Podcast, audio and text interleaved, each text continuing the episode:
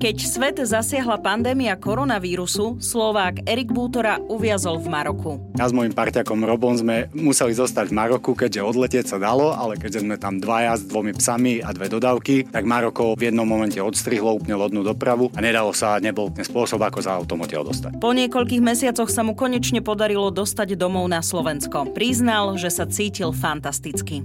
Nikdy som sa necítil lepšie. To bola ako to bola taká euforia, hlavne tá cesta už potom z Bratislavy do Žiliny na tej diálnici, keď človek si po tej dlhej dobe si fakt uvedomuje, že proste ide domov, tak to bol taký nával emócií a také šťastie, čo človek cítil, že ako úžasný pocit. Erik rád cestuje a po dlhom čase bol doma, vyše rok a pol. Teraz sa ale opäť vrátil do Maroka a porozprával mi, čo všetko ho čaká. Oceán, slnko, pláž, no a veľa roboty. Vraciame sa na dom po roku a pol, ale máme obrovské šťastie v tom, že máme tam vlastne marockého kamoša, ktorý nejakým spôsobom sa o ten dom stará v čase, keď my tam nie sme. Takže aj ich treba celý dom nachystať na prevádzku v tej sezóne. Predstavujem vám Erika Bútoru, ktorý sa vrátil do Maroka, aby s kamarátom Robom opäť otvorili salaš a surfovali. Ja som Oli Čupinková a počúvate podcast Slováci v zahraničí. V štúdiu Radia Express mám vzácnu návštevu Erik Butora. Ahoj Erik. Ahoj, ďakujem za pozvanie. My sme sa naposledy videli, keď um, sme sa rozprávali o tom, že si s kamošom otvoril salaš v Maroku. Ako sa máš odvtedy? Čo sa zmenilo? Celý svet. A, máš pravdu, áno, prišla pandémia koronavírusu. Ako sa darí tebe, ako sa darí momentálne Salašu v Maroku? Čo je nové? Mne sa darí veľmi dobre momentálne a čo sa týka Salašu, tak vlastne po 1,5 ročnej nútenej prestávke sme opäť sa vraciame na miesto a s celým projektom by sme chceli pokračovať. No a zmenilo sa to, že odkedy začala korona v podstate, tak sme boli nútení nejakým spôsobom to uzavrieť, čož bolo veľmi zaujímavé, pretože prišla korona pomaly zo dňa na deň, teraz išlo to jak taká vlna, nie, teraz to Maroko je trošku posunuté o pár dní, takže túto človek počuje, že v Európe, že tam, tam a cíti sa, keď je dole niekde skoro na hraniciach západnej Sahary, že vlastne to sem ani nepríde, alebo čo, teraz jak tak to začne, začne a v priebehu dvoch dní sa presne to isté, čo človek počúval správy z domu, tak to isté sa začalo diať tam. Takže akože na začiatku veľká panika, všetci nakupujú, nie a celé to šialenstvo, čo bolo. No a potom vlastne stále boli organizované nejaké repatriačné lety, takže vďaka Bohu sa nám celkom v pohode podarilo všetkých, všetkých hostí úspešne dostať domov, že sa mohli vrátiť a tak ďalej.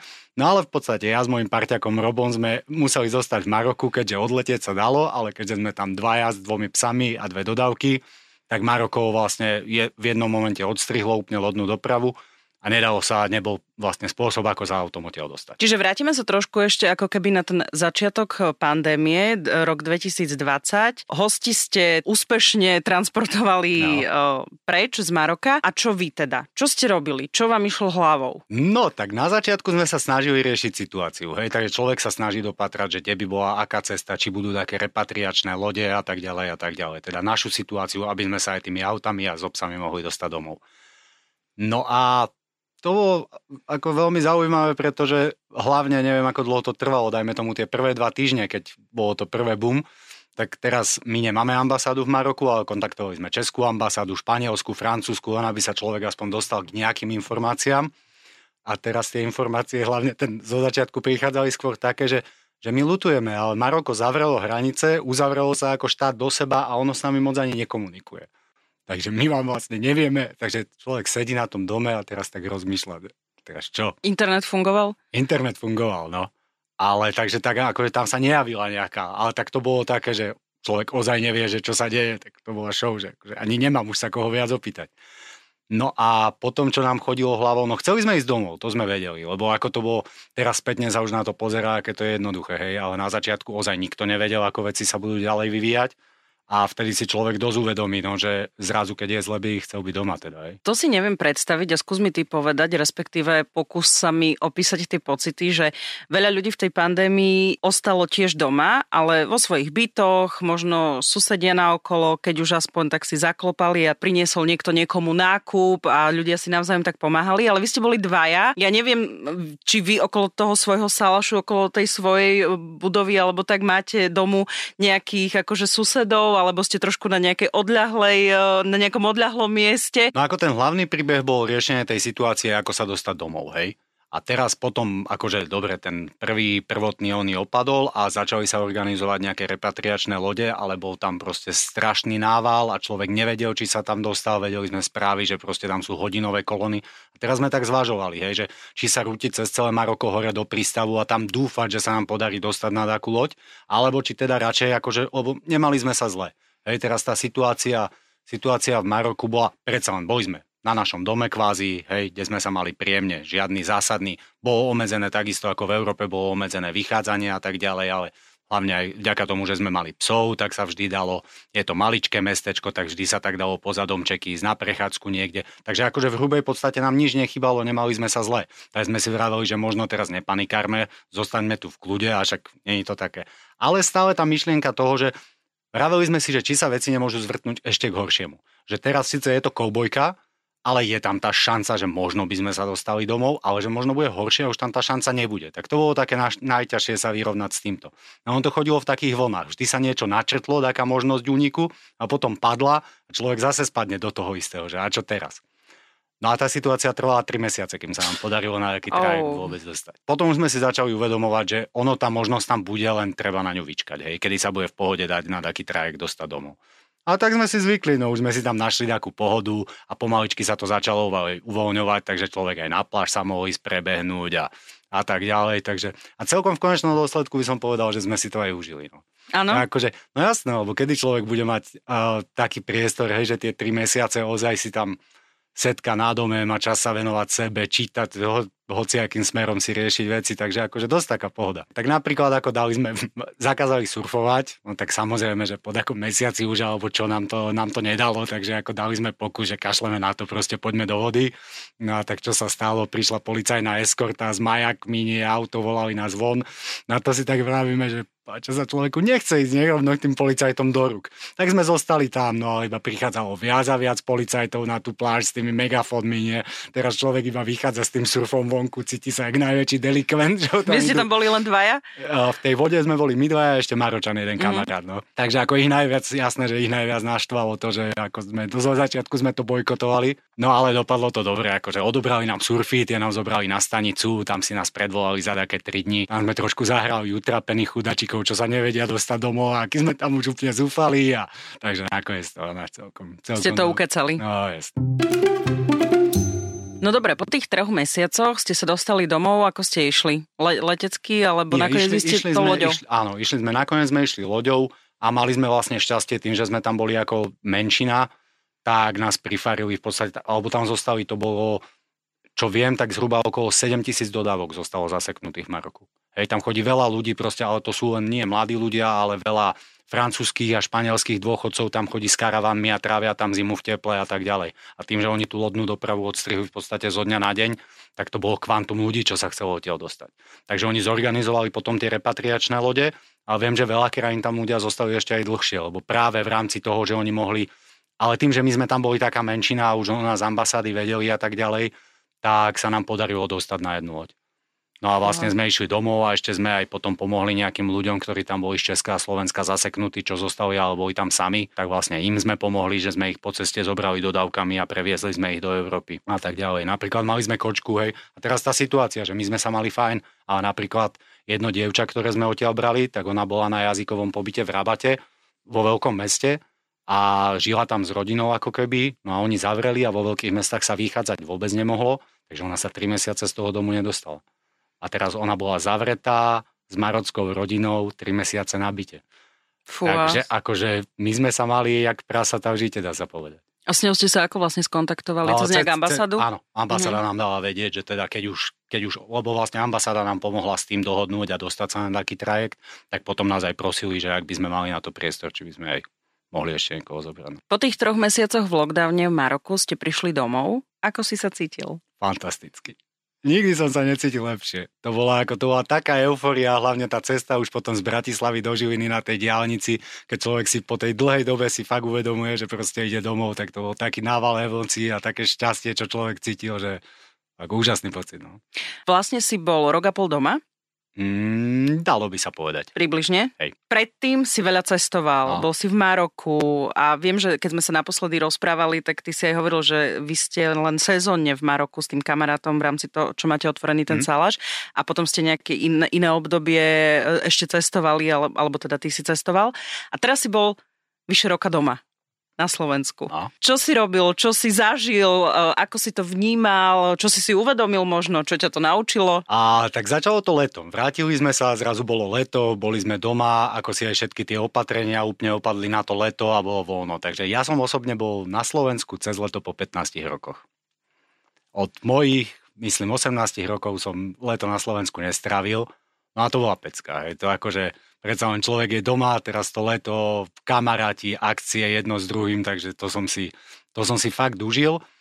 Akurát potom prišlo to, že leto sa končilo a zase človek chcel začať plánovať veci a zač- vyzeralo to chvíľku reálne aj s tým, že sa vrátime normálne do Maroka, no ale potom na jeseň sa zase tie veci začali veľmi rýchlo otáčať a všetko sa začalo zatvárať, takže napropadlo Maroko, potom som si vravel, že akože doma sa mi cez zimu až tak byť nechce, tak som akože plán B, keď už nemôžeme ísť do Maroka, tak som chcel ísť aspoň do Alp, že si aj zarobím takú korunu a za, zaližujem si dobre, ale potom padli aj Alpy, však v podstate ani tam sa neližovalo, Takže som zostal v podstate na, zaseknutý trošku doma na zimu. Mal som šťastie, lebo kamarát si akurát staval drevenicu v Terchovej, takže sme sa tam zišli celkom taká dobrá partia a stávali sme jemu dom a boli sme vlastne kamoši spolu, takže v tomto to bolo super. Čo nebolo až tak super je, že teda ja som málo zim strávil za posledných 10 rokov na snehu, väčšinou som bol pri oceáne a keď už aj som náhodou bol na snehu, tak som bol niekde v Alpách a na dobre sa ľahko zvyká.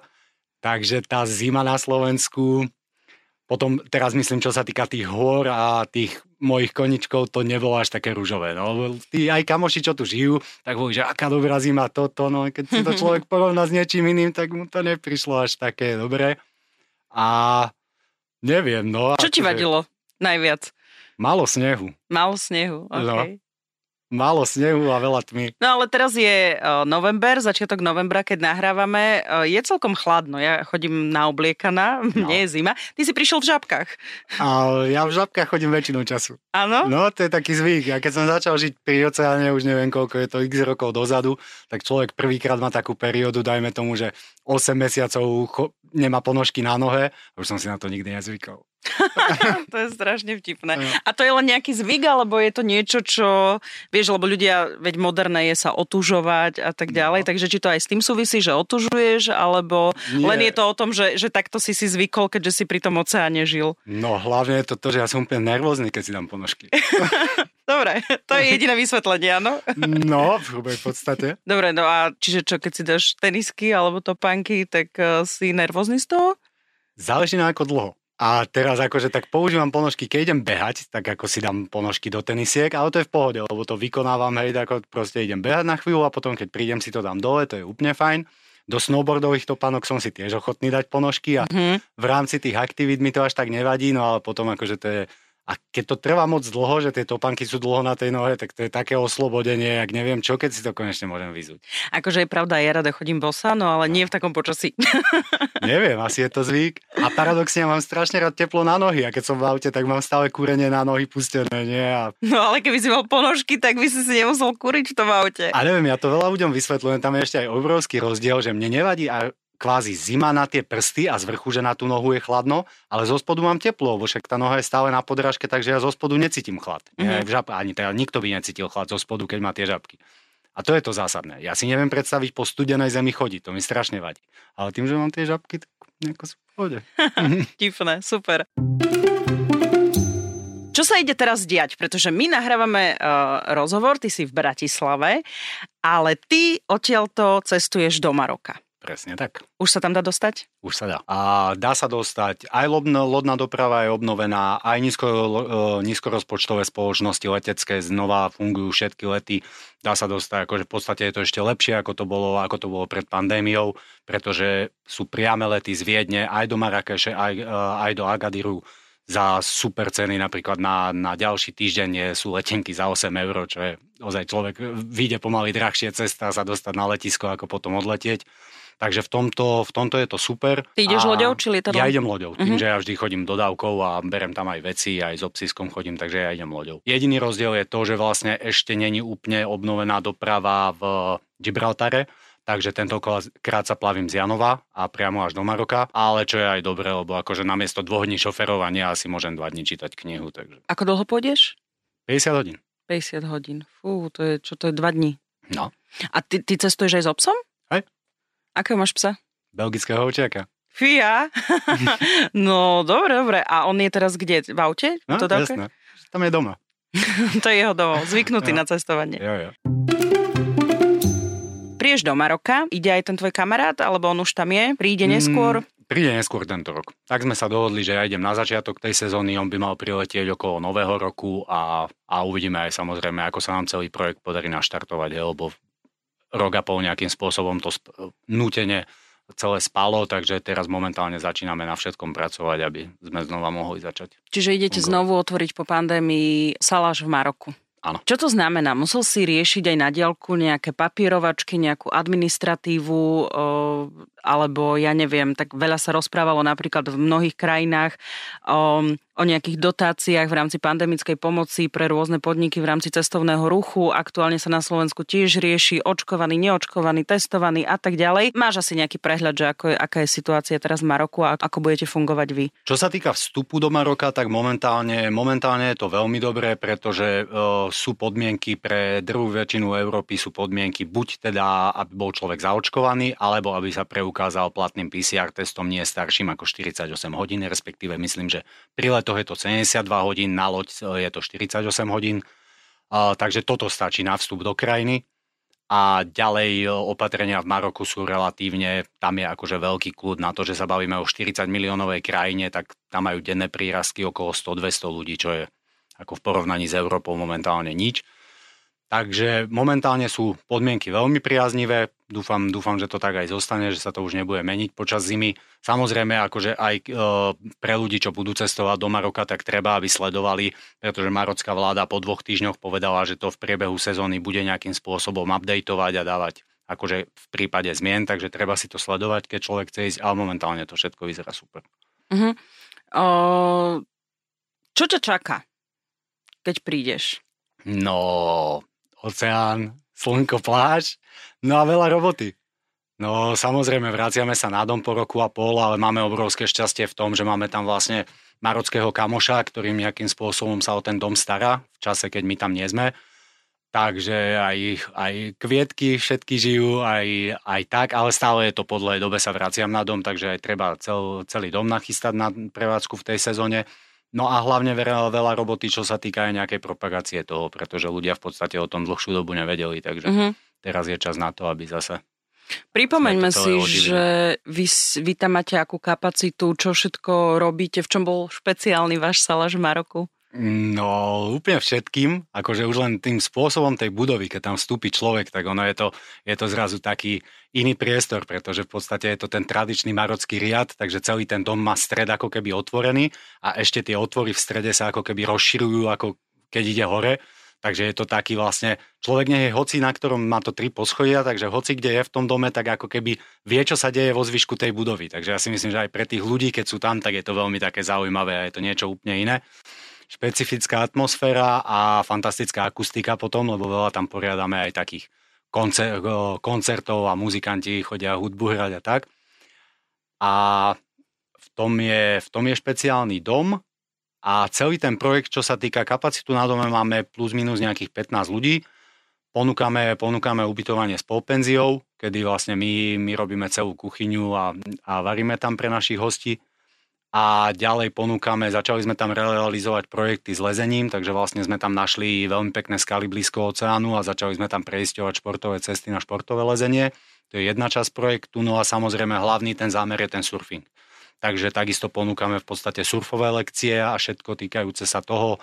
Ďalej testovanie dosiek práve odtiaľto chalani z Bratislavy Demon Surfboards, tak nejakým spôsobom nám pomáhajú s doskami, takže ľudia si tam môžu prísť otestovať nové dosky, keby chceli a hlavný zámer je ten surfing, hej.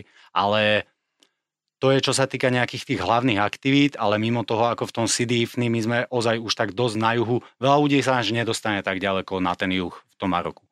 A je to veľmi pekné, bolo to vlastne španielská, španielská kolónia veľmi dlho, respektíve nie kolónia, ale oni tam mali, vlastne vlastnili to mesto, ako keby mali tam zmluvu na ťažbu fosfátu, takže dlhú dobu to kvázi patrilo pod Španielsko. Mali tam aj vlastnú ambasádu a tak ďalej. Teraz už od 70. rokov tomu tak nie je, ale celá tá architektúra toho mesta je taká, tam sú také uličky, že sa človek jak na Kube pomaly cíti má to, chytilo to taký proste šmrnc z tej Európy. To je myslím si, že veľmi pekné mesto na marocké pomery, tak veľká promenáda okolo oceánu a tak ďalej.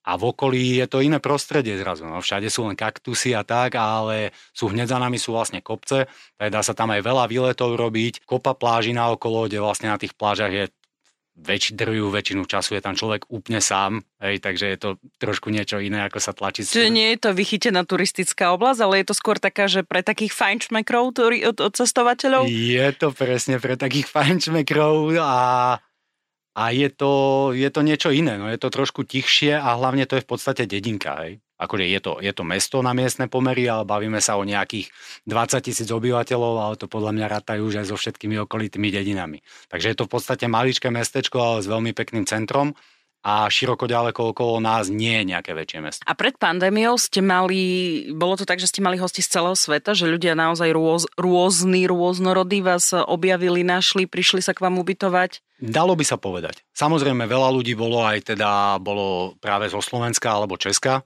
tým, že akože ten záber bol aj tam, že tým, že my sme odtiaľto a ďalej kamarátov kopu poprichádzalo a tak ďalej, ale jasné, že sa našli proste aj ľudia zo zahraničia. Tam to bolo prevažne už ľudia, ktorí prichádzali priamo za surfingom, to boli hlavne tí zahraniční a z toho Česká a Slovenska to bolo tak rôznorodejšie, skôr ako takí aj turisti by som to nazval. Čo máš ty rád na Maroku a na čo sa teraz tešíš, keď prídeš? Máš aj nejaké že obľúbené jedlo, že teraz prídeš do Maroka a že toto si dám, na to, co som sa tešil celý úplne, ten čas? Úplne na všetko sa tam teším, lebo tam je akože fakt všetky tie suroviny, či je to zelenina, či sú to ryby, ako máme tam obrovský ryby trh, kde človek si môže úplne hociakú rybu si len vie predstaviť, žraloka, murénu, raju, tak to tam všetko nájde, je to čerstvé každý jeden deň priamo z prístavu a za neporovnateľné ceny u nás. Čo sa týka tých rýb, je to fantastické. Zelenina, to je, rastie to tam na slniečko, v podstate tam nejaké veľké je to, všetko je, všetko je to čerstvé, nejako extra sa tam nehnojí, takže pre mňa je to to najlepšie, čo si túto človek v supermarkete to najlepšie bio môže kúpiť, tak stále sa to nechytá tam na tú zeleninu, hej, to potom to isté niečo, keď zjem. Takže na to sa strašne teším na, všetku tú čerst, na všetky tie čerstvé veci. Mandarinky tiež chutia úplne ináč, ako chutia u nás. Takže hej no, na všetko, čo sa týka tohto. No a nejaké to konkrétne jedlo? Konkrétne jedlo? Tak napríklad Marocka, taký ten tradičný sú tie tažiny, čo sú vlastne tie veľké hlinené nádoby a v tom sa proste už pečie, či už je to s mesom alebo so zeleninou, tak v tom sa to pečie. Takže to je určite taká asi najtradičnejšia vec, čo by som povedal uh, v Maroku. Marocká kuchňa není až tak moc pestrá. Oni tam si idú dosť taký, majú tých, ako by som povedal, možno na Slovensku neviem koľko, 50-100 rokov dozadu, hej, že sa teraz akože dajme tomu poviem príklad, že akože v nedelu bol šnicel, hej, teraz v sobotu sú zemiaky s kyslým mliekom, tak tam tí ľudia tak podobne žijú, že tá kuchyňa je ozaj proste štvrtky, štvrtky je kuskus, dajme tomu, potom jeden deň majú ten tažín, akože ono je to celkom, nie je to až tak moc pestre, čo sa týka, keď sa človek chce ísť nájsť zvonku. Ale jasné, že sú tam už aj nejaké reštaurácie, ktoré zase sú skôr takého európskeho rázu, takže je tam aj to, že ľudia sa tam dobre môžu ísť aj v meste nájsť ale čo je zase aj obrovská výhoda pre nás, pretože my ozaj na tom dome si to, aj tým, aké tam máme super suroviny a obidva sme kuchári, takže na tom si aj tak dosť zakladáme, že na tej strave, čo máme my na dome.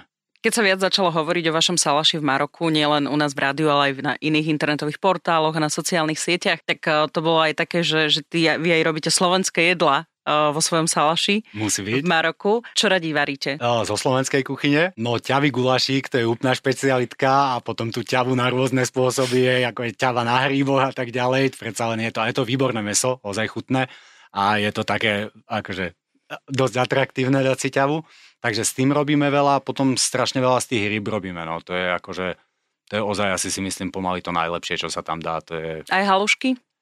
Aj halušky sme si už robili, ale samozrejme za brinzu tam človek musí hľadať takú náhradu, ale tiež sme tam našli taký sír, ktorý sa trošku tomu podobá, takže aj s tým dáme pokus. Kyslé mlieko majú výborné, takže akože zemiaky s kyslým mliekom, to sme mm. si celkom miestami išli. No a dá sa vybaviť. A samozrejme aj segedín sme si s ťa vyskúsili spraviť. Čože? a chutilo? Veľmi.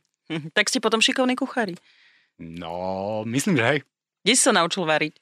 Život ma naučil. Plány sú jasné. Cesta do Maroka, loďou, momentálne aj so psíkom. Ako sa volá pes? Speedy. Speedy.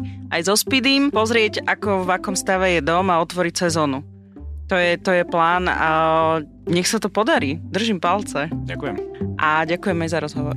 Ďakujem aj ja. Som Oli Čupinková, ďakujem, že ste nás počúvali. Ak poznáte úspešných Slovákov a Slovenky, ktorí uspeli vo svete a doma ich nepoznáme, napíšte mi o nich na Slováci v zahraničí zavináč Express.sk.